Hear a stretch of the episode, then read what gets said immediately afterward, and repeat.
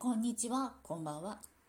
遠藤三鷹の得かもしれないラジオ。この番組では知らなくても日常生活では困らないけれど、知っていたら得かもしれないことを話している番組です。よければ最後まで聞いてください。今回ブックレビューになります。えっ、ー、と、ラジオトークさんのですね、収益の方で本を印刷買わせていただきましたので、そちらの本のご紹介になります。あの、課金ギフトくださった方ですとか、えっ、ー、と、ライブマラソン期間中に、あの、一生懸命コメントとかでね、盛り上げてくださった方、あと、潜って聞いてくださった方、皆様いつもありがとうございます。あの、本当に収録聞いてくださってる方もありがとうございます。はい。えっ、と、本のタイトルがですね、誰も教えてくれないお金と経済の仕組みというタイトルになります。こちらですね、株式会社朝出版さんから、1300円プラス税金で売られておりまして、えっと、書かれている方がですね、えっと、森永康平さんという方です。で、こちら森永康平さんという方ね、ご存知ない方いらっしゃるかとかもしれないんですけれども、お父様がですね、森永拓郎さんですね。こちらの、ね、お父様の方はねあの知ってる方っていうのはねすごく多いかなっていうふうに思っております。森永拓郎さんの息子さんになりますね。はい。でこちらの本のですねあのポイントなんですけれども1つ目がですねお金の常識をクイズに答えながら学べるっていうものになっております。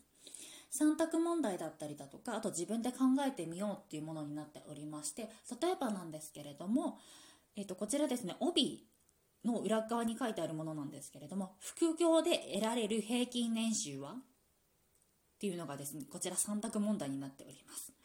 こちらラジオトークでちょっとね、収益化とかね、されてる方とかもね、気になる問題なんじゃないかなっていうふうに思っているんですけれども、ぜひ答えの方は本の方を読んでみてください。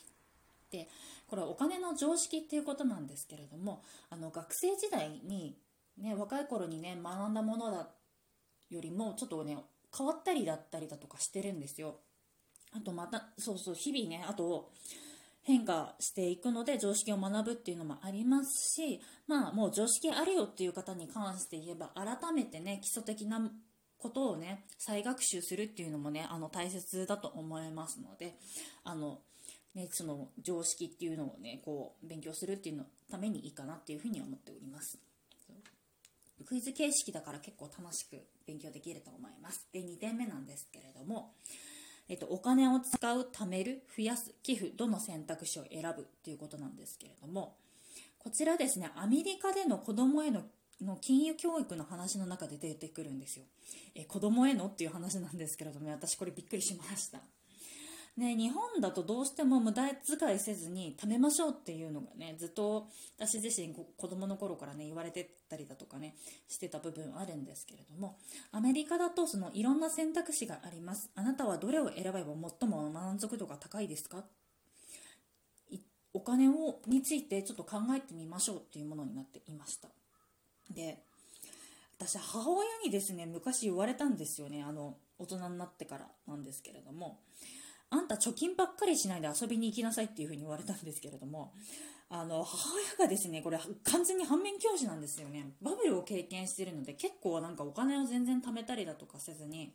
めちゃくちゃこうね、使いまくってる人だったりだとかしてて、結構なんか学費がーってなったりだとかね、結構大変な思いをしてたので、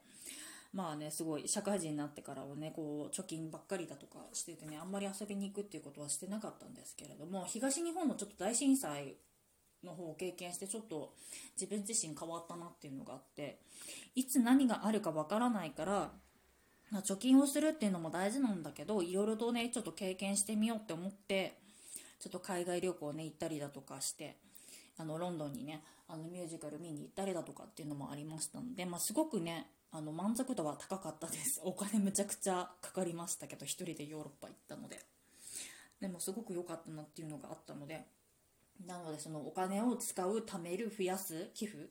どれがいいですかっていうのをですね、皆様今一度考えてみるのはいかがでしょうか。はい。で、次3点目なんですけれども、読んだ感じとして第5章はちょっと難しいかなっていうふうに思いましたね。なんか経済の話がすごく出てくるんですよ。で、インフレとかデフレぐらいだったらね、まあまあまあまあまあっていう感じなんですけれども、最後にの方になってたりだとかすると、政策の話だったりだとか、MMT っていう現代、えーと、貨幣、貨幣理論か。でそうっていうのがありましてここまで来るとね話がわけわからなくなってくるんですよねなのでちょっとね第5章っていうのがねちょっと身近じゃないなっていうふうに思いましたあの第4章までねもは割と身近な話だったりだとかするのでちょっととっつきやすいなっていうのはあるんですけれどもちょっと第5章がね難しかったとしてもまあそれはしょうがないのかなっていうふうに思いました。はい。えーと今回ご紹介した本のタイトルですね。誰も教えてくれないお金と経済の仕組み。株式会社朝出版さんから1300円プラス税金で、えーと、販売されているものになりまして、えーと、作者がですね森永康平さんっていう方になります。よければあの読んでみるのもいかがでしょうか。はい、本日も聞いていただいてありがとうございます。こちらの番組では賃貸物件に関すること、旅行に関すること、家計管理に関することをですね、3本柱に話しておりますので、よければ次回も聞いていただけると嬉しいです。